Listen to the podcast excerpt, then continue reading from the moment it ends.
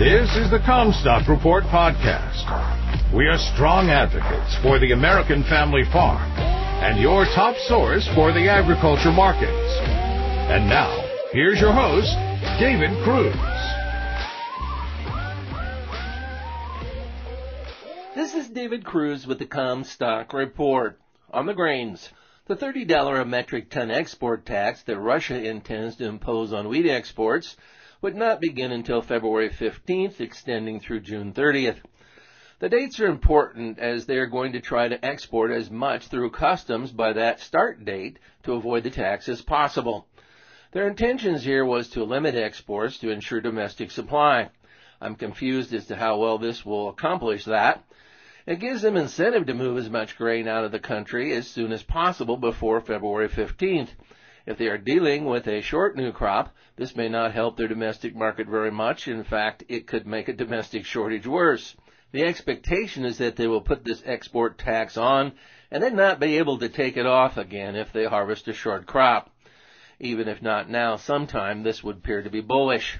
December contract expirations Monday traded such ranges that no remarkable continuation objectives were created, with the small exception of soy oil. South American weather continues to develop La Nina-like, with hot, dry conditions in Argentina and northeast Brazil.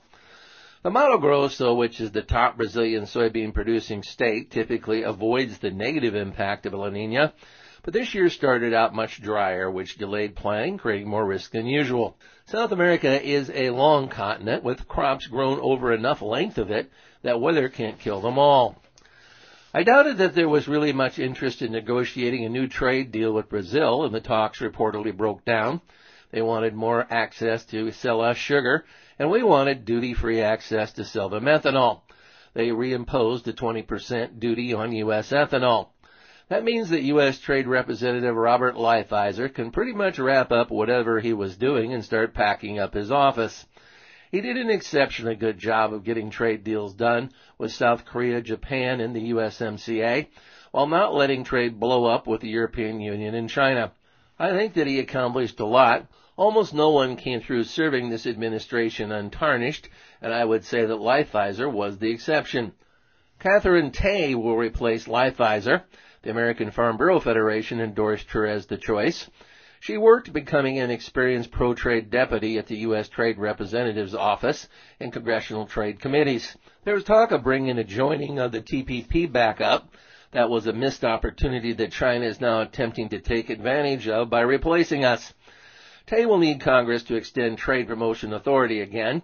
She will have to pick up where they left off with China. Hopefully she can re-engage with Brazil too. The ethanol industry needs that market access.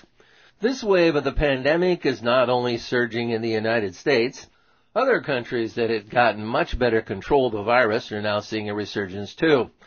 Sweden was the darling of the let's get herd immunity by spreading the virus crowd, is now closing high schools as ICU beds fill to 99% capacity. South Korea ordered schools closed. Russia and Germany recorded record high COVID positive cases last week. Germany built mass vaccination centers in a week. Here in the United States, a color-coded map of the most positives per population brightens the center of the country red, from Texas, Oklahoma, Colorado, Kansas, western Iowa, Minnesota, the Dakotas to Montana. A month-to-month progression of the map shows the intensity of the pandemic building in the heartland. The aversion to health protocols generated the course of the pandemic in this region. I believe that I am seeing people take the pandemic more seriously here now. I'm careful how I venture out, but there are more masks being worn and adherence to social distancing being done compared to earlier. Maybe jammed local hospitals and 300,000 deaths had something to do with it. Some places require masks that didn't several weeks ago. Hopefully this will have an impact cooling the hot spots if the public relents, however, the virus will surge right back. China is now doing mass testing of meat imports for COVID-19 after finding residue on packaging.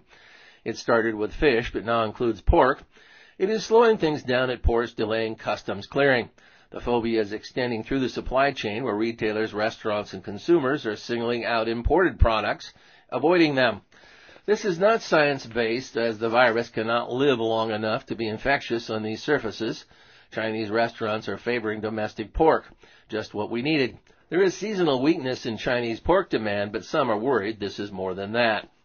You've been listening to the Commstock Report.